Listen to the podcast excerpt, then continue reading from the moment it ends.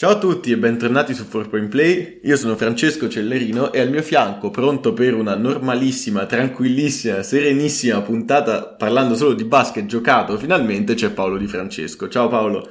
Ciao Francesco, co- com'è andata questa settimana in cui non è successo assolutamente niente? Guarda, ero qui che ti proponevo tutti, tutti, tutte nuove modalità per fare la puntata, cercare di trovare qualcosa di un minimo più intrigante per rompere la monotonia magari delle puntate in metà stagione. Direi che non c'è stato bisogno del mio aiuto per, per trovare qualcosa di nuovo di cui parlare, ma ce ne hanno date abbastanza dal, dall'est Europa, diciamo. No, esatto, esatto, pure troppo. Avremmo anche fatto a me, saremmo rimasti con le puntate noiose di metà stagione molto volentieri.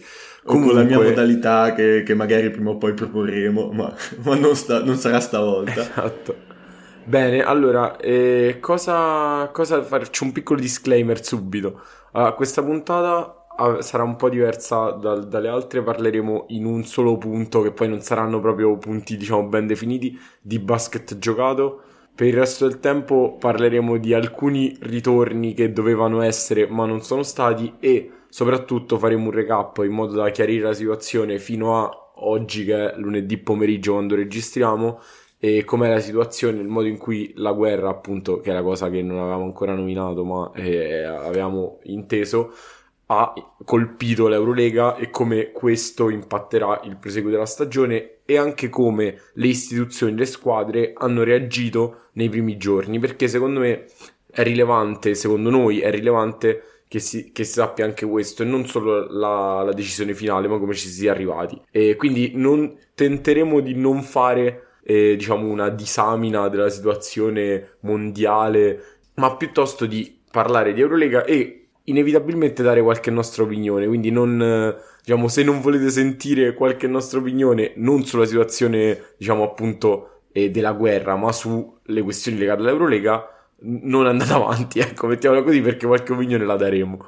Ecco, hai parlato di ritorni che sarebbero dovuti essere, diciamo che credo di aver fatto i miei due tweet invecchiati peggio forse negli ultimi giorni, ma a questo punto ci arriveremo quando sarà il momento di parlarne. Io direi di bruciarci subito la carta del basket giocato e parlare de- di una squadra che, come sapete, mi è molto cara e in questa settimana non solo per ciò che ha fatto in campo mi, è, mi è, cre- è cresciuta ancora di più ai miei occhi, diciamo che è lo Zalgiris che ha, che ha asfaltato il Real Madrid e ha fatto una partita oggettivamente brutta, onestamente, nel senso che il Real è stato pessimo, cioè, solo due volte gli era capitato quest'anno di segnare meno dei 68 punti che sono bastati, cioè che ha portato a casa lo Zalgiris eh, eh, nella partita con loro. Hanno fatto il loro punteggio più basso di sempre, 47, che è una cosa abbastanza ridicolo, cioè credo che renda abbastanza idea, hanno segnato una tripla in tutta la partita, hanno battuto i 49 punti che hanno fatto nel 2010 contro Charleroi, cioè il punto è che lo Zagris non ha dovuto fare niente di trascendentale per vincere, ne parleremo poi più avanti, cioè se guardi ha segnato il 20% da 3 e i giocatori cioè, se mi avessero detto qualche giorno prima che lo Zalgiris avrebbe battuto Real, nella mia testa mi sarei immaginato una partita con Strelnieks che, che rinasce, tira 6 su 8 da 3, Milaknis idem, Lekavicius reincarnazione di Spanulis, cose così. Invece in realtà lo Zalgiris ha giocato una partita abbastanza nella norma. Cioè, ha avuto qualche in doppia cifra, ci sono andati Lekavicius vabbè, solito gioco, però 10 punti. Nibo uguale con percentuali abbastanza brutte, anche se a rimbalzo offensivo ha imperversato. L'Overgne ha fatto le, le, sue solite buone percentuali dalla media, però durante la partita mi ha fatto innervosire tanto quanto altre volte. E poi, vabbè, 15 di Ulanovas che sembra essere tornato a essere un giocatore professionista di basket e non Barclay quando in Space Jam va a raccontare che dopo aver perso il talento di essere stato stoppato da una bambina al campetto. E il punto sì, è... diciamo che Ulanovas non era stato stoppato da bambine perché non le facevano entrare le partite di Eurolega, ma più o meno era stato stoppato o, o quantomeno fatto sbagliare da tutti i giocatori de, de, della competizione. Sì, sì, appunto. Diciamo che allora, quello che secondo me è stato un po' il, il tema della gara, il filo conduttore, cioè lo anticipo ora e poi lo, ri- lo, lo, riprendo dopo, è che secondo me il Real in questo caso è riuscito a sfruttare solo i mismatch in cui aveva un vantaggio esagerato. Cioè tutti i mismatch di diciamo medio livello, per cui per dire se tu con gli Abuselle ti porti una guardia o comunque un esterno ma più piccolo di lui in post, è chiaramente un mismatch, ma non è Tavares che salta in testa alle Cavicius per dire cioè, tutti i mismatch del, diciamo, con la massim, massimo delta tra difensore e attaccante li hanno sfruttati, tutto il resto no. Comunque, insomma, partendo un attimo di contesto, il Real è partito, vabbè, col suo solito quintetto alto, cioè abbastanza alto, non quello proprio enorme, ma con eh, comunque Williams Goss, Deck, Taylor, Yabusele, insomma, aveva indi- indisponibili Coser, Fernandez, Ortel e Alosen che lo Sen per... per quest'anno sì. non mm-hmm. abbiamo detto mai nel podcast, ma ha avuto un infortunio insomma che lo terrà fuori per tutto il resto della stagione. Quindi, quindi comunque erano reduci dalla Coppa del Re persa in finale col Barcellona dopo aver vinto in semifinale contro Scermadini, di cui avete sentito parlare nella puntata su Cantù qua. No, è stato tra l'altro interessantissimo, se andate, magari lo, lo ritrovo lo metto su Twitter, c'è stata un'iniziativa per cui hanno messo il microfono sul, sull'arbitro, diciamo l'arbitro principale della partita, e quindi c'è tipo tutta la gestione della gara, delle proteste in maniera regist- cioè, registrata bene ed è stra interessante. Diciamo la cosa che mi ha stupito e poco. Cosa, visto che hai citato la Coppa, la Coppa del Re prima che vai avanti, il Real, hai parlato appunto del Real che ha fatto il suo peggior punteggio da, insomma, di sempre, ovviamente in Eurolega. E il Real nelle ultime 8 tra campionato, Coppa e Eurolega è 3-5 cioè ha vinto quarti e semifinali di Coppa, una partita con l'Unicaja di 1 in campionato e poi ha perso in Eurolega col Fenerbahce, il Barcellona e lo Zalgiris. Tanto ha perso, perso male. Fin- perso ha perso. Barcellona ne abbiamo parlato, non ha praticamente segnato. Col Fenerbahce pure mi sembra ne avessero abbastanza sì, hanno, hanno, sì, sì, sì, col Fenerbahce hanno, hanno fatto comunque 51 punti.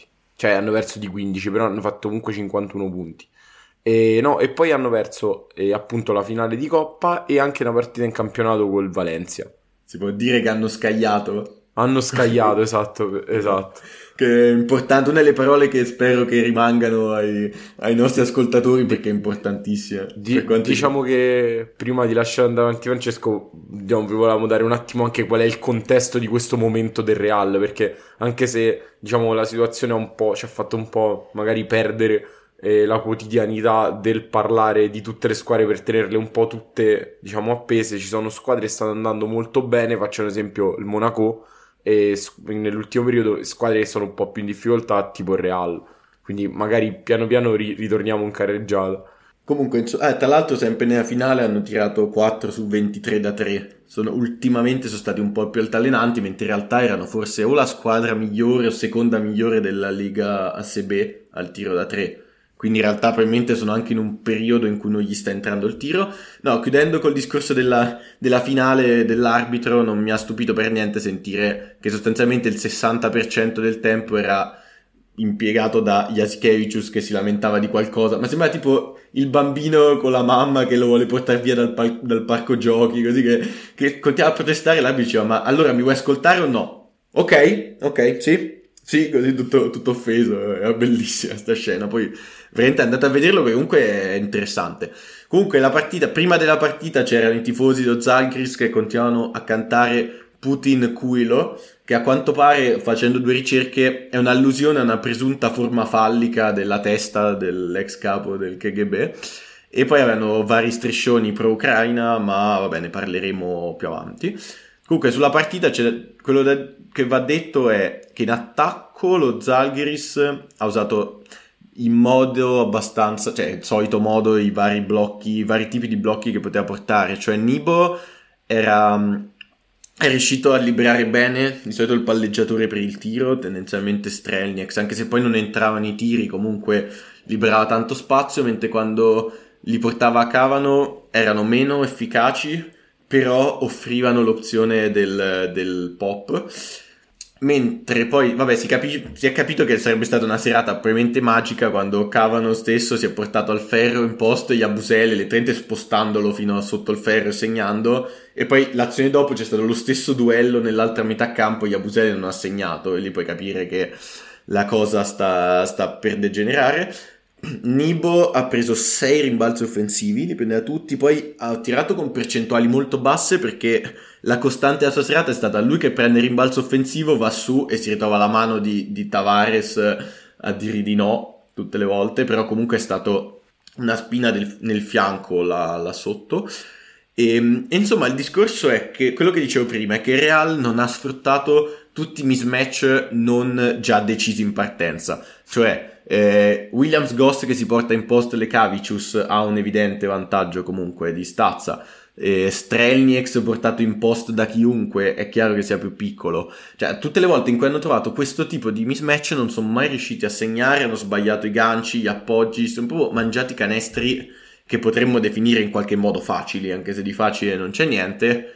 E diciamo che aver finito con 47 punti dà abbastanza idea di una serata in cui niente, niente funziona. Poi, tra l'altro, in difesa, per quel che ho visto, lo Zalgiris ha sempre chiuso l'area con un uomo fisso sotto canestro. Poi ma uscivano in close out, piuttosto, cioè quell'uomo lì poi magari se ribaltavano al lato usciva con un close out anche un po' storto in modo da, da mandare sul fondo l'uomo e chi era in lunetta si schiacciava sotto ad aiutare e a chiudere di nuovo l'area e ruotavano di conseguenza. Quindi sapendo di avere addo- contro avversari grossi, fondamentalmente hanno sempre cercato di avere un uomo fisso lì sotto per non lasciare spazi facili per il canestro. Poi spesso si stoppavano quasi da soli quelle Real. Deck ha sbagliato un paio di cose tra virate e appoggi che non mi sarei mai aspettato. Però hanno sempre cercato di fare un po' questo. Poi vabbè, Yabusele appena interrompeva il palleggio in post veniva tendenzialmente raddoppiato da, da Ulanovas o chi c'era sopra di lui. Se no, vabbè, altre volte gli è andata male. L'altra cosa che ha fatto lo Zalgiris è, visto che il Real aveva un vantaggio abbastanza evidente a livello fisico, hanno accentuato tanto i contatti sui blocchi, sulle uscite, così, per, diciamo, convincere, tra virgolette, gli arbitri del fallo, cioè facendo notare la differenza di stazza e quindi magari facendogli credere ci fosse stato un contatto sospetto, che magari c'era anche stato, però è una cosa su cui si sono molto basati. E poi vabbè, è stato buffo vedere Jan Kunas contro Yul in due azioni di fila che fanno 37 più 34 anni. Jan Kunas che fa una finta, Yul salta e lui l'appoggia serenamente al tabellone, poi l'azione dopo inter- intercetta un passaggio e sul capovolgimento di fronte segnano la tripla del più 10. Comunque niente, il Real era poco convinto, Giffai ha preso, mi ricordo, un rimbalzo alle mani di Poirier, letteralmente Poirier prende la palla, Giffai arriva, se la prende, sembra bip bip contro Willy il Coyote, cioè si è preso la palla, ha segnato semplicemente, e infatti un'altra roba bellissima della partita, per far capire effettivamente come è stata vissuta, è il timeout di Pablo Laso, in cui sostanzialmente inizia a urlare contro i suoi giocatori che se non hanno voglia di giocare nessuno li obbliga a farlo, inizia a elencare tutte le cose che hanno fatto, gli appoggi sbagliati, i passaggi a tutto campo sbagliati, i falli in attacco, tutte queste cose qui, perché era evidente che non ci stessero con la testa. E in generale è un po' quello che ha detto anche il coach dello Zagris post partita, ha detto che hanno cercato di buttarla sulla fisicità che può sembrare una follia perché se fai vedere i quintetti che, che c'erano in campo molto spesso il Real aveva un grosso vantaggio fisico però era evidente che non stesse riuscendo a farlo valere che fosse, fossero stanchi, poco concentrati o altro perché anche difensori sotto la media tipo le Cavicius o chi, chi per lui riuscivano mettendo un po' di pressione a mandare in pappa letteralmente l'attacco del Real che ha fatto pare 16 palle perse, sì, 16 palle perse davanti a 12 assist. Però come ho detto, per concludere, cioè, lo Zalgiris ha fatto 11 assist e 11 palle perse. Cioè, è stata tu, tutto fuorché una partita perfetta dello Zalgiris. Per cui che questo può essere un po' il lato preoccupante per il Real. Non si sono beccati la partita in cui, ehm, in cui gli avversari gli hanno segnato tutto. E vabbè, l'ultima altra cosa che è successa prima della partita, vabbè, lo Zalgiris che ha accolto Maciulis che si è appena ritirato, vecchia conoscenza anche di Milano, se ve la ricordate, vabbè, campione Eurolega proprio con Real. Comunque, insomma, direi che col basket giocato io ho concluso a vostro onore.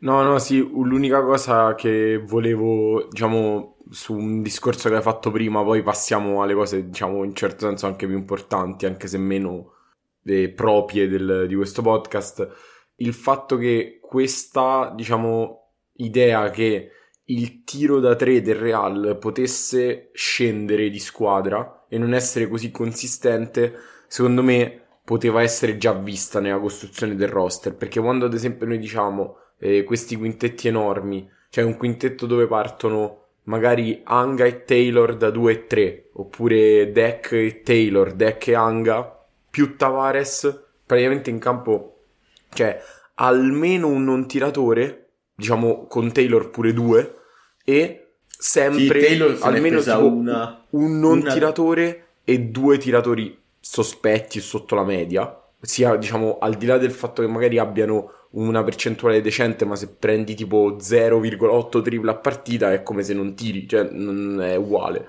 E Eh, quindi ma infatti Taylor, me la- cioè qua da, da tabellino rivedo una tripla, me la ricordo abbastanza bene, mi pare sia, sia arrivata da, pente da un rimbalzo sporcato che gli è finito in mano e lui è- ha fatto un paio di passi verso l'angolo ancora per tirare da tre e l'ha sbagliata anche abbastanza. Sì, cioè è, è uno a cui lasci spazio, ma così anche se metti Poirier, Poirier tira, però se poi de- se devi decidere cosa lasciargli, lasci tutta la vita al tiro, Se- soprattutto se magari soffri a livello fisico sotto. Quindi assolutamente. Sì. Cioè, Infatti questa cosa che dicevi che c'era sempre un uomo fisso sotto canestro, eh, con questo Real lo puoi fare. Cioè, co- nel senso è strano che anzi abbiano avuto percentuali sopra la media.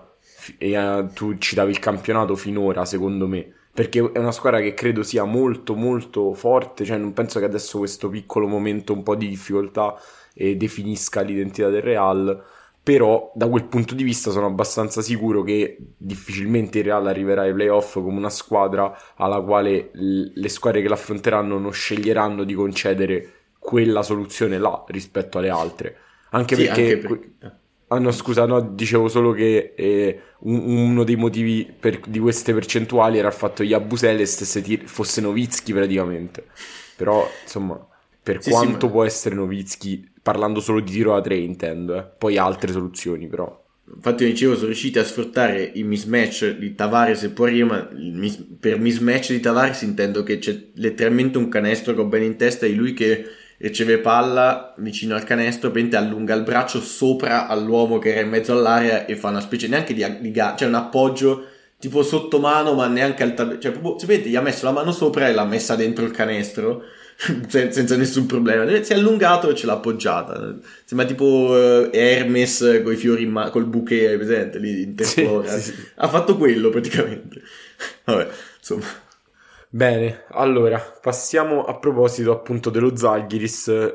Lo Zalgiris è stata la squadra che, tramite le parole del suo GM, ma in generale un po' da quello che è venuto fuori da tutta l'organizzazione, è la squadra che ha preso la posizione più forte sulla questione della guerra in apertura, diciamo, dei conflitti. E du- durante più o meno il giorno stesso, il giorno successivo, sono uscite queste cose.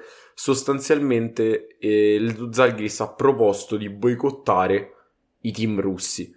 Quindi, diciamo, partendo da questo punto, eh, direi di aprire appunto la, la macro, il macro tema che sarà quello, diciamo, principale della puntata, appunto di come eh, la situazione della guerra in Ucraina ha impattato l'Eurolega.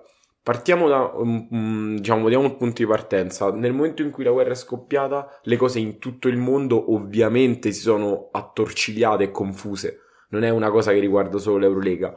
E, e appunto l'Eurolega non è stata da meno. E velocemente, subito, si sono viste delle reazioni a caldo molto diverse. Innanzitutto la reazione a caldo dell'Eurolega, che è stata, a mio avviso, la più sbagliata possibile, è stata quella che non ci ha fatto credere nel, diciamo, nella soluzione a cui si è arrivati oggi, e su cui arriveremo in finale. E l'Eurolega non ha rinviato che tanto si i sta match. evolvendo sempre di più. Cioè, adesso ho davanti agli occhi un tweet che mai leggerò dopo di 7 minuti fa che, che, vabbè, aumenta. Cioè, sul discorso che tra i sponsor dell'Eurolega c'è anche la VTB, che è una delle principali banche russe. Quindi c'erano anche tutti questi discorsi qua da tenere in considerazione. Comunque, dopo ci arriviamo. Comunque, l'Eurolega inizialmente non ha rinviato i match. Cioè, l'Eurolega avrebbe fatto giocare, ad esempio, il Barcellona a San Pietroburgo venerdì, dopo che giovedì, diciamo nella notte tra mercoledì e giovedì, verso le 4 di giovedì mattina, era scoppiata la guerra. Anzi, era iniziata l'invasione, per, per essere più chiari. Quindi, l'Eurolega ha preso questa scelta, secondo me, terribile, ma il Barcellona ha rifiutato di partire. Poi sono, ci sono state anche successivamente delle dichiarazioni di Tony Parker che ha dichiarato che la Svel non sarebbe andato in Russia nei, nelle settimane successive nel caso fosse stato chiamato a farlo. E probabilmente in questo modo in particolare con la scelta del Barcellona perché è stata quella successa proprio nel momento cioè proprio giovedì pomeriggio e l'Eurolega è stata costretta a fare qualcosa. E in questo caso ha fatto il meno possibile ossia ha rinviato solo le partite di questo turno diciamo calciando la palla avanti di una settimana e prendendosi il tempo che poi però in realtà gli è servito per arrivare alla decisione finale. E appunto lo Zalgiris è stata la squadra che si è schierata più fortemente, ma le notizie uscite... Anche perché c'è da dire, ricordiamo che la Lituania è stato il primo dei paesi ex Unione Sovietica a ottenere l'indipendenza e, e quindi ha, cioè, ha, una storia, anche la Lituania stessa infatti ha, è stata una delle prime a proclamare uno stato di emergenza, anche, cioè, anche nella, fuori dal basket è stata una delle prime a, a rendersi conto un po' della situazione e a prendere delle decisioni di conseguenza. Per cui è chiaro che anche loro, la loro storia recente sicuramente ha influito su, su questo discorso qua. Esatto, allora innanzitutto eh, due cose su questa, sulla questione appunto della Lituania. La prima che lo Zalgiris non ha ricevuto supporto dai GM delle altre squadre di Eurolega in questa diciamo richiesta di boicottare i team russi inizialmente quantomeno secondo che i lituani sono stati tra i primi eh, a lasciare le squadre russe a tutti i livelli diciamo di, mm, di basket e in particolare eh, dopo che il, diciamo, tendenzialmente il primo giocatore di cui era uscita la notizia che aveva lasciato la Russia è stato Schengelia, adesso un attimo chiariamo cosa è successo a Schengelia, e, ma contemporaneamente quando ancora nessuno dello Zenit aveva lasciato eh, lo Zenit, Kuzmiskas anche lui ha deciso di andare. Allora, eh, Schengelia, cosa c'è da dire? Schengelia è stato riportata una sua dichiarazione nella quale sostanzialmente diceva che non poteva giocare per la squadra dell'esercito russo perché lui è georgiano e diciamo la eh, Georgia... Diciamo, infatti che lui è stato criticato in patria già solo per, quando, per, la decisione di firmare per il Sesca perché comunque vivo negli occhi tutti i georgiani ciò che è successo con la Russia in passato e ha dovuto abbastanza lottare per questa, questa cosa cioè già, già, era un po' lì lì eh, era considerata una scelta discutibile quindi era plausibile che da lui arrivasse una qualche, una qualche risposta a questa situazione. Esatto. Queste parole che secondo me se- sono quantomeno plausibili. Cioè, io non eh, tendo a credere che Schengelia possa averle dette, e sono state però smentite dal suo entourage, in particolare dalla gente, e che ha dichiarato che Schengelia non avrebbe detto quelle cose, bla bla bla, io credo per motivi contrattuali, nel senso probabilmente sarebbe stato tipo tagliato prima di subito se avesse rilasciato delle dichiarazioni del genere. E, e comunque però lui ha lasciato la Russia ufficialmente per motivi familiari e non, visto che lui è stato il primo a fare questa cosa ufficialmente, nel suo caso non si è detto che eh, era stato per la guerra che se ne andava. Sì, diciamo adesso... che la sua foto del profilo con la bandiera dell'Ucraina poteva dare una vaga idea della cosa. Sì, sì, questa sì, cosa già ma... l'aveva fatta. Esatto. E però diciamo che adesso ci arriviamo al perché non è stato detto inizialmente, il perché è da ricercare nelle parole di Vatutin eh, però vabbè, ehm, comunque poi diciamo che la situazione è diventata evidente, altri giocatori hanno lasciato la Russia, in particolare parlando dei giocatori d'Eurolega, inizialmente dopo Schengelia sono andati via Lumberg, Grigonis e, Bo- e ehm, è andato via anche Bolomboy. E anche Voigtman prima. E Voigtman. E poi Hackett si è unito più tardi. Sì, sì, sì, questo un po' sì, un pochetto dopo anche Agat. Mentre lo Zenith inizialmente sono stati appunto Kuzmiskas, Napier, che tra l'altro Napier era, è uno di cui parleremo un po' dopo perché... È uno dei due tweet invecchiati male. esatto, è uno dei due tweet invecchiati male. E, e, poi in realtà è arrivata oggi la notizia che è stato dato il via libera a tutti i giocatori dello Zenith di andare. Però, diciamo, Kuzmiskas e Napier l'avevano già fatto. Qual è il punto, diciamo, con con lo Zenith e il Sesca. Sostanzialmente lo Zenit e il Sesca sono due squadre che, poss- diciamo, in un certo senso possiamo quasi definire governative, perché il Sesca è la squadra dell'esercito russo, ovviamente è rossa perché rappresenta l'armata rossa, tra virgolette, ossia l'esercito russo, è una squadra super legata al potere. Diciamo, CSK vuol dire quello, cioè se esatto. vedere del, dell'armata.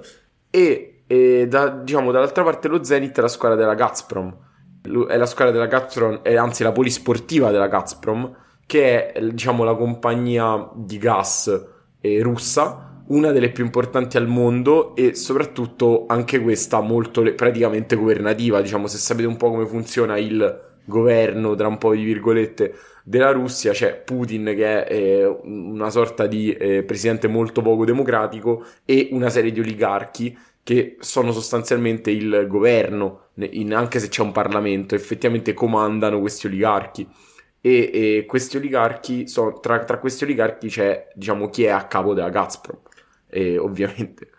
Tra l'altro ricordiamo lo Schalke, anche se è un altro sport che ha tolto Gazprom dalle maglie, che è lo storico sponsor ormai da, da una marea di anni, sì. hanno, hanno, tolto lo sponsor per scrivere solo Schalke 04.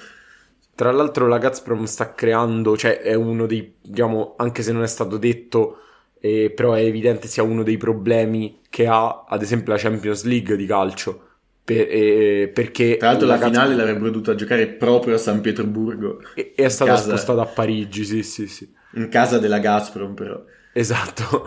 E, diciamo comunque questo è stato quali sono state le dichiarazioni di, che ovviamente di questi dei presidenti o in generale comunque delle dirigenze? Perché nel caso del Sesca di Vatutin proprio il presidente. Nel caso dello Zenit è stato fatto un comunicato a nome della società e della, de, appunto della dirigenza della squadra e le dichiarazioni, che ovviamente non potevano essere diverse trattandosi di due personaggi super vicini al governo, sono state da, dal punto di vista del Sesca, Vatutin ha dichiarato di non capire perché la Russia veniva privata del basket, tra l'altro non nel momento della soluzione finale a cui poi è arrivata l'Eurolega, ma nel momento in cui la situazione era ancora intermedia, ossia si era detto non si gioca in Russia, cioè le squadre russe devono trovare un campo neutro. G- Vatutin ha detto la, che... La soluzione già l'abbiamo data nella nella puntata sulla Virtus Bologna, fanno come i St. Petersburg Lions che si allenano a Varese e giocano a San Pietroburgo, ma al contrario. Però, però in realtà stanno trovando porte chiuse un po' ovunque, già Pesaro ha detto di non volere nessuno. E poi, sì, infatti vole- ci sarei arrivato dopo, ci sono posti che hanno detto no, tipo Pesaro, però in realtà anche qualcuno ha detto sì, tipo la Serbia si è dichiarata aperta ad... Diciamo, vabbè, grazie.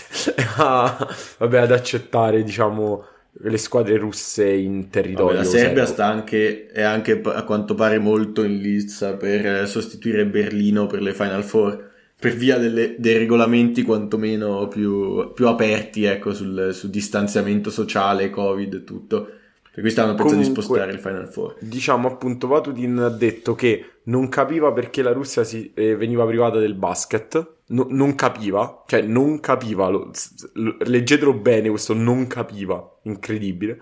E ha denunciato che sono stati penalizzati i club russi con questa decisione. Tra l'altro mi fa ridere che sono stati bastava solo per lui il fatto di giocare le partite in casa fuori per essere penalizzati. Poi invece la soluzione finale dell'Eurolega stava proprio clam- beh, ci arriviamo alla fine comunque. Visto il e, periodo e poi... ti, ti, direi di non usare il termine soluzione finale, Hai quando... ragione, hai ragione.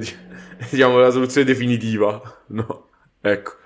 No, comunque eh, la priorità dell'Eurolega, ha detto Vatutin, era finire la stagione e che dalla settimana prossima, cioè quella che, che, inizia oggi, oggi che noi registriamo, cioè lunedì, si sarebbe saputo dove giocheranno. Spoiler, adesso la cito così la, questa soluzione perché sennò continuo a dire soluzione finale. L'Eurolega ha deciso di escludere, tipo mezz'ora prima che iniziassimo a, re- a registrare, ha deciso di escludere i club russi dalla competizione. Quindi Vatutin, sapete dove giocherete? Da nessuna parte. Questa è la e risposta. Poco dopo è uscito fuori che hanno congelato tutti gli accordi con la VTB Bank, insomma, la, la banca russa che tra l'altro è anche main sponsor del campionato della Lega Baltica, del, insomma della VTB League dove giocano quasi solo squadre russe ma anche squadre di altri paesi come lo Zielona Gora dove, dove giocava Lundberg prima di, passare al Sesca. E, insomma, tutte le squadre non russe si sono ritirate da questa lega. Lo,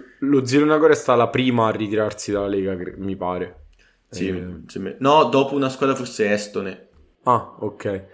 E comunque, eh, no, invece lo Zenit, parlavo diciamo del appunto, se Vatodin ha detto queste parole, lo Zenit ha fatto un comunicato, se volete ancora peggio, forse è stata la, la cosa che mi ha fatto più innervosire di tutta Io questa storia. Io sarei voluto entrare con la testa nello schermo per, per spiegargli le mie ragioni dall'altro lato. Lo Zenit ha dichiarato in un comunicato, vi, vi dico solo un paio di cose parti, diciamo, non, lo, non, è che ve lo leggo tutto, è inutile, però e hanno dichiarato che il basket dovrebbe essere tenuto fuori dalla politica e tra l'altro aggiungendo che è un assioma fondamentale e dovrebbe essere la base di ogni competizione, di ogni torneo e ogni competizione sportiva, cioè il fatto che vada tenuta fuori la politica da, dal, dallo sport. Parte, Scrivendo parte tutto no. maiuscolo di voler gio- solo giocare a basket. Esatto, e prima di quello, che era il terzo punto che volevo sottolineare, cioè il secondo che forse è il migliore, che hanno invocato lo spirito illuminista di Voltaire. Cioè, ma, ok, cioè vi rendete conto a che livelli siamo? La, la Russia, la Russia che cita Voltaire per, diciamo, parlare di, sostanzialmente di libertà. La Russia. E dicevo comunque no, e questa è la questione dello Zenith, quindi è stato il peggior, penso, comunicato possibile, però come le parole di Vatutin erano persone vicine al governo. E diciamo un'altra cosa, prima che si dichiarasse diciamo, eh, la, la, chiusura, il ban delle squadre russe e la possibilità di tutti i giocatori di andare via, e già anche nell'Unix c'era stato il primo giocatore che se n'era andato, è stato Jared Brantley, che è un amico di questo podcast e quindi lo, lo cito volentieri. Ok, diciamo, appunto, all'inizio i team di Eurolega si erano fatti andare semplicemente bene di giocare in territorio neutro le gare in Russia e, e allo stesso modo l'associazione in realtà giocatori che non aveva fatto nessuna dichiarazione forte aveva solo Infatti, detto di voler essere... Jonas dello, il GM dello Zalgris ha proprio detto eh, che era rimasto estremamente deluso dal mancato supporto del, degli altri club, cioè che era disposto ad accollarsi tutte le sanzioni, diciamo, minime per tenere dura la propria posizione, cioè a, a, gli andava bene pagare multe, perdere le partite tutte a tavolino, però il problema è cioè, se rimaniamo isolati e l'Eurolega fa valere le altre sanzioni che ha, che tendenzialmente in questi casi sono esclusione da uno a tre anni dalla competizione o altre situ- cose simili, a quel punto non possiamo rimanere da soli senza, senza essere aiutati. Insomma, poi direi che si è un po' evoluta la situazione. Sì, quindi diciamo, nonostante abbiamo assistito a un teatro dell'orrido tra le le decisioni iniziali dell'Eurolega, il, mar- il, mancato supporto alla posizione dello Zalgiris che era la più comprensibile, le dichiarazioni del Sesca e dello Zenit, diciamo che poi oggi le cose hanno velocemente accelerato. Tweet di 25 secondi fa, FIFA e UEFA sospe- sospendono tutti i club russi e-, e, squadre nazionali da tutte le competizioni, peraltro. Quindi...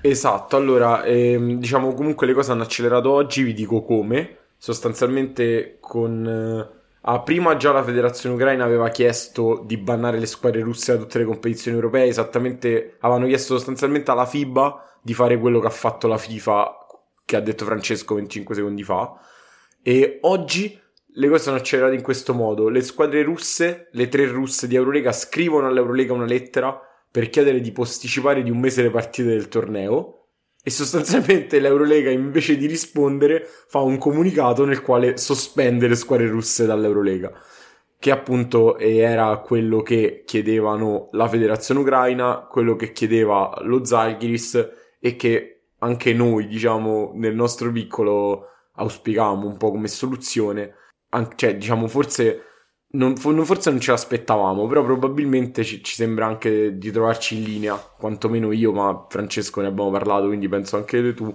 Eh, sì, non questa, mi aspettavo che ci, ci sarebbe arrivati così a breve, visto che mi sembra abbastanza chiaro che l'idea fosse cerchiamo comunque di salvare capre e cavoli e salvare la stagione perché le squadre russe sono tra, le, tra quelle che investono di più.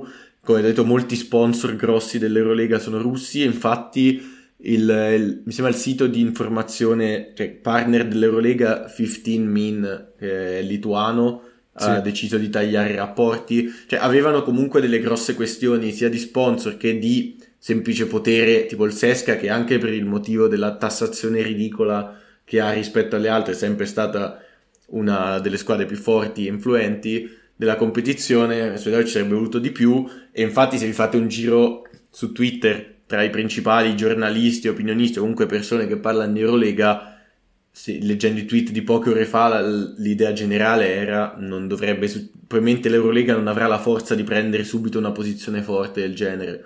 Cioè, sono contento, me l'aspettavo, ma non me l'aspettavo adesso, onestamente. Diciamo che adesso la cosa curiosa è capire, eh, al di là delle questioni eh, giocate in ufficio, diciamo, cioè come questo impatterà le prossime stagioni di Eurolega, perché insomma i russi non mi sembrano insomma, gente che soprattutto per l'atteggiamento eh, diciamo di forza che hanno, che vogliono mostrare, eccetera, che lasciano passare questa cosa così e, e, so, e sostanzialmente diciamo si arrabbiassero, ecco, non, non, è, non dovrebbe essere un problema dell'Eurolega, cioè sarà un problema dell'Eurolega, ma credo abbiano fatto la cosa giusta, quindi non dovrebbero eh, spaventarsi di questa cosa qua. Sì, mi vedo Vatutin sul piede di guerra, anche perché diciamo che il Cesca aveva investito pesantemente durante la stagione. Non so se esatto. altro da aggiungere, ma... E no, no, dicevo, co- concludevo dicendo che mh, adesso diciamo è interessante sapere cosa eh, succederà sportivamente, diciamo, in Eurolega. Dovremmo rivedere un po' le,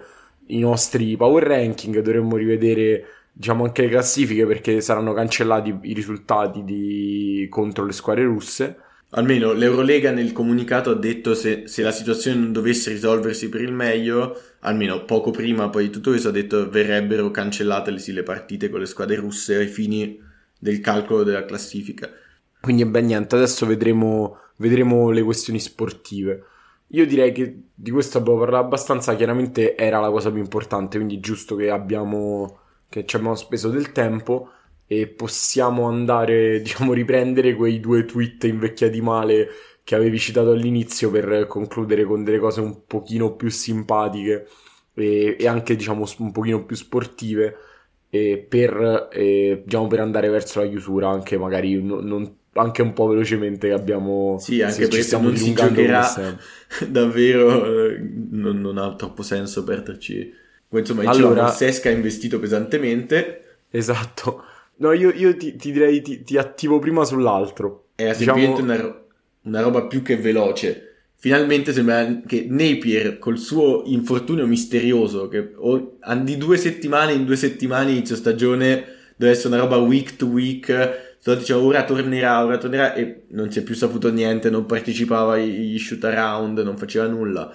Poi si era parlato di ritorno a dicembre, poi si era parlato dopo la sosta, poi si sono visti dei primi video di lui che tirava nella palestra vuota. Praticamente adesso finalmente in un comunicato ufficiale dello Zenith era, se non ho capito male, mi sembra fosse stato aggregato alla partita tra, eh, scusa, alla, al gruppo squadra a livello di convocabilità cioè doveva essere effettivamente vicino al ritorno e quindi per me c'era tutta la curiosità, perché andiamo avanti da inizio anno a dire che stiamo vedendo uno Zenith senza il suo colpo migliore estivo, che aveva fatto vedere nelle primissime due o tre partite che ha giocato prima di rompersi di essere un potenziale crack a livello europeo e niente, no, rischiamo di non vederlo mai, per cui insomma semplicemente questo però era, ero molto curioso di vedere la sua, la sua influenza sullo Zenith, ma questo è il primo tweet che direi che è invecchiato molto molto male. Oddio, in realtà non è detto perché io ho semplicemente ricondiviso il tweet con gli occhi che alludono a qualcosa. In realtà non ho scritto a cosa, cioè che qui sapevo già in anticipo che non l'avremmo mai visto in realtà.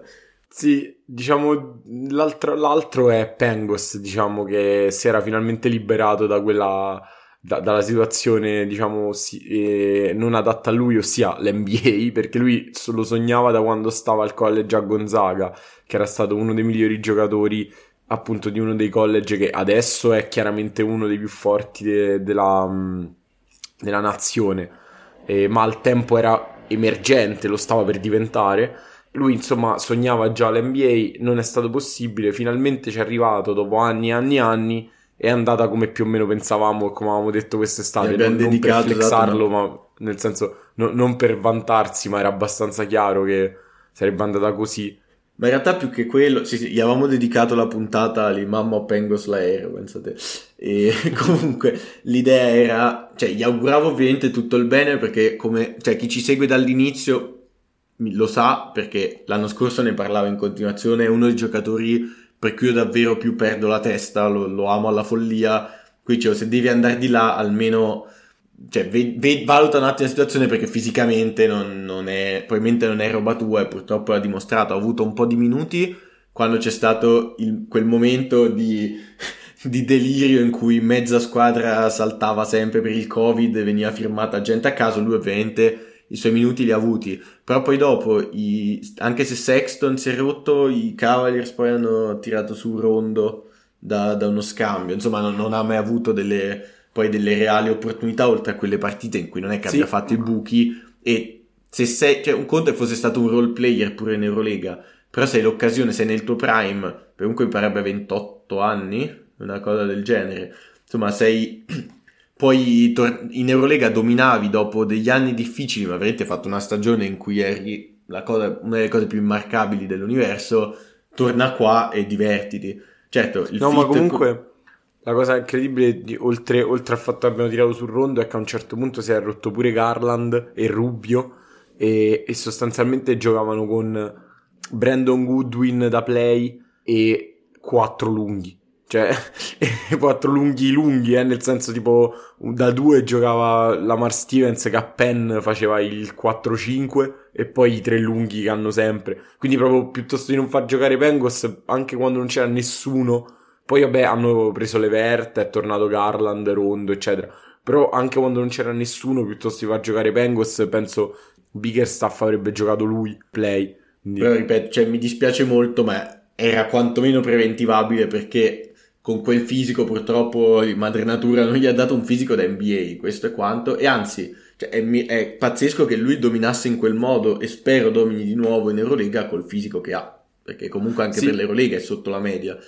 Tra l'altro avevo, mi ero segnato eh, delle considerazioni, diciamo, non proprio complesse, ma comunque di natura un po' tecnica sul suo fit col Sesca, ma a questo punto, visto che hanno bannato il Sesca, ha pure poco senso farle, nel senso, molto banalmente, quello che c'era da dire, proprio lo semplifico all'osso, era che eh, il Sesca è la squadra che tira più da tre dell'Eurolega e Pengos comunque è un giocatore che su un tot di tentativi anche presi dal palleggio tirava col 40% l'anno scorso quindi eh, considerato il coefficiente di difficoltà dei suoi tiri è un ottimo tiratore questo marcato quasi a tutto campo cioè non è che ci sì, si sì, prende sì. dal palleggio così lasciato libero ecco. esatto per, esattamente e avrebbe diciamo aiutato da quel punto di vista molto molto molto meno dal lato difensivo. E questo è il problema perché il Sesca è tipo il terzo attacco e la tredicesima difesa per eh, offensive e defensive rating.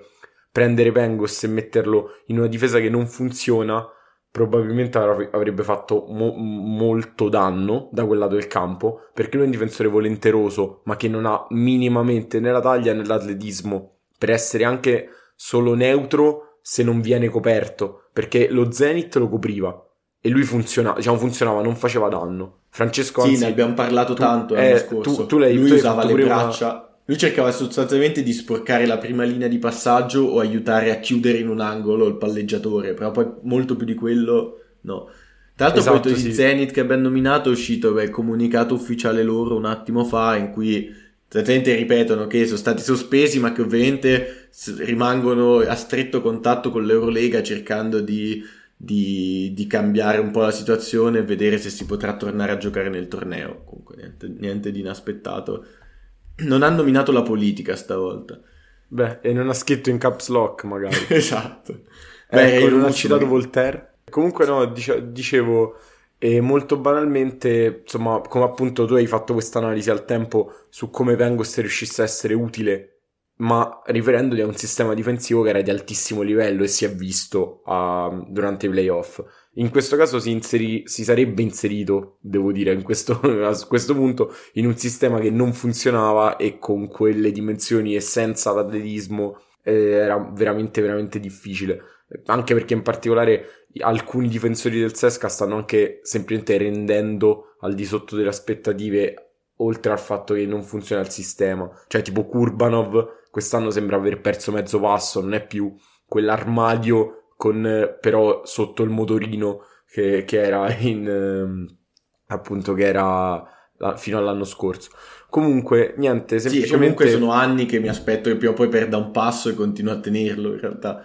Sì, no, beh, quest'anno diciamo forse è l'anno giusto. E, no, e poi vabbè, l'altro discorso è che no, in attacco pure, nonostante questo se il tiro da 3 non sarebbe stato forse comunque un fit perfetto al momento che tu hai almeno 4 giocatori che sono sostanzialmente ball dominant, cioè Shved, Lumberg, Clyburn e Schengelia. In più, tra l'altro, vabbè, hai firmato pure Freeman, ma quello conta poco, vabbè. E poi altri almeno tre che hanno bisogno di tiri per entrare in ritmo, cioè Grigonis, Milutinov e Voigtman. Non, cioè, forse l'unico in quella squadra che può stare, diciamo, lì, cioè, du- gli unici due che possono stare lì e rimanere in partita con la testa anche senza tirare mai sono Hackett e Kurbanov, nonostante Hackett quest'anno spesso ha tirato e l'ha fatto pure bene. Beh, Però, diciamo, come mentalità. letteralmente, cioè, il fit perfetto. Cioè, Hackett è perfetto per affiancare un giocatore ball dominant, magari non fenomenale in difesa, cioè, tra le guardie di quel livello di Eurolega, credo sia uno dei pochi fit su cui cioè, lui, World Cup, sono quei giocatori che vedo, vedo, benissimo accanto più o meno a chiunque. Sì. E, ehm, il problema è che quel posto di guardia ball dominant è già occupato da ben due giocatori, cioè già, sia da Shved che da Lumberg. Certo, c'è il solito discorso banalissimo, trito ritrito, che cioè, trovami un singolo allenatore che ti risponderebbe tipo no, onestamente no, non mi prendere Pengos perché non voglio avere il dubbio su cui far giocare, eh, preferisco tenermi quelli che ho e basta.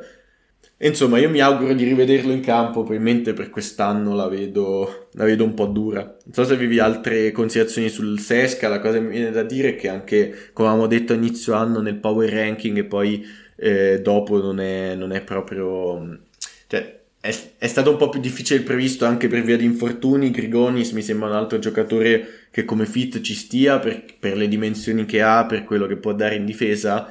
Però effettivamente ci sarebbe voluto un attimo di tempo, ma abbiamo visto già i Tudis l'anno scorso trovare il modo di far convivere Schengelia e Milutino, ha fatto tante cose simili, quindi non, troppi, non avrei avuto troppi dubbi. So, se, non, se volevi aggiungere altro sul Sesca, se no dico l'ultima cosa e poi direi che possiamo chiudere. Vai, sì, sì, chiudi. Su... Cioè, chiudi comunque... con l'ultima cosa. Sì. Esatto, nelle...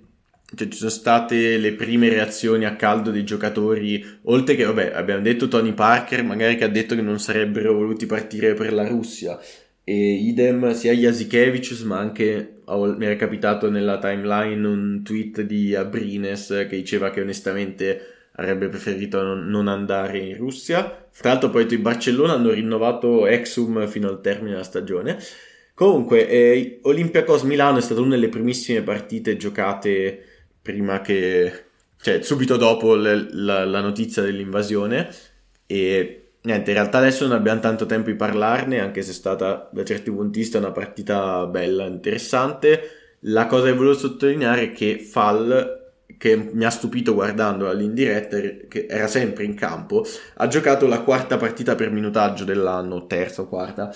Il punto qual è? Che tendenzialmente Fall è da certi punti di vista un mismatch ambulante, però dall'altro lato è uno di quei giocatori che è abbastanza facile che in realtà riceva un minutaggio un po' più limitato perché i coach avversari se ne studiano tutte per metterlo comunque in difficoltà, esporlo in qualche modo, invece è stato sostanzialmente ingiocabile e tra l'altro ha rinnovato fino al 2025, mi pare, anche se a quanto pare, se non ho capito male, anche qui ha, ha delle NBA escape per ogni anno, però vabbè, insomma andremo a vedere. Partita, c'è stata una bella partita, bella nel senso combattuta fino al 48-50 e poi il trio Slukas, Vesenkov, Fall ha travolto Milano fondamentalmente. Tanto Vesenkov è stato nominato MVP del mese di febbraio e la cosa più importante da notare in questo caso è che nell'articolo in cui ne hanno parlato l'Eurolega l'ha definito giovane ed è del 95 quindi la prossima persona viene a dirmi che non sono ancora giovane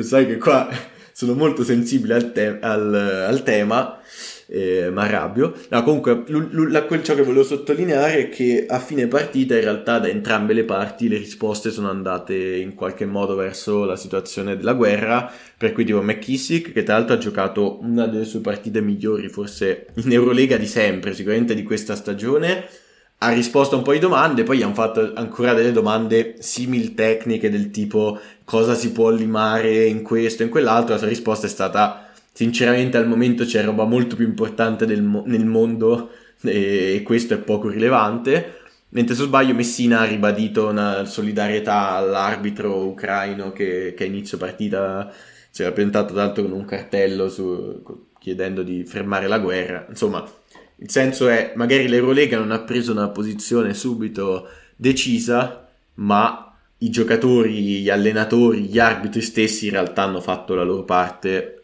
esponendosi in qualche modo. Sì, io volevo dire solo che oltre per poi chiudere e ti lasciarti la chiusura eh, che il, uno dei primi a, di, a, fare dichiarazioni su questa cosa, forse il primo è stato Adaman, eh, che ha, se ne è uscito col più col grande classico, non letteralmente, ma come senso del discorso, qualcuno pensi ai bambini, che veramente è sempre, sempre molto, molto, molto, molto interessante come posizione. Molto... Cioè, un grande UEFA... classico che mi fa sempre ridere. La UEFA pure ha interrotto ogni sua partnership con Gazprom in tutte le competizioni. Anche qui 4 minuti questa, fa. Questa non me l'aspettavo proprio. Sì, dobbiamo tipo interrompere la puntata solo perché se, se andiamo avanti così possiamo rimanere tipo diretta all'infinito ad aggiornarvi sui tweet, ma non avrebbe tanto senso. Sì, lo Schalke non solo ha cancellato, come avevo detto prima, lo sponsor, ma proprio terminato e tagliato il contratto. E vabbè, io direi che possiamo fermarci qui perché sennò potremmo andare davvero avanti all'infinito. E grazie per aver ascoltato. Ora speriamo di poter parlare, anzi in realtà non lo so, cioè spero di poter parlare di basket giocato in maniera un po' più tranquilla nei prossimi tempi, però spero che questo sia legato a, un, a una situazione più tranquilla, non a un dover chiudere gli occhi su ciò che succede per, per parlare solo di basket. Comunque, ecco, mi fa piacere vedere che ci sia stata una risposta forte alla fine, per mille motivi, sicuramente anche economici, ma c'è stata della, dell'Eurolega e, e insomma dai, cioè, vedremo cosa ci riserverà la prossima puntata. Insomma, grazie a tutti gli ascoltatori per essere stati qui ad ascoltarci e grazie Paolo per la compagnia. Grazie a te Francesco e insomma ci sentiamo presto con tutti gli ascoltatori e un saluto. Ciao, grazie a tutti.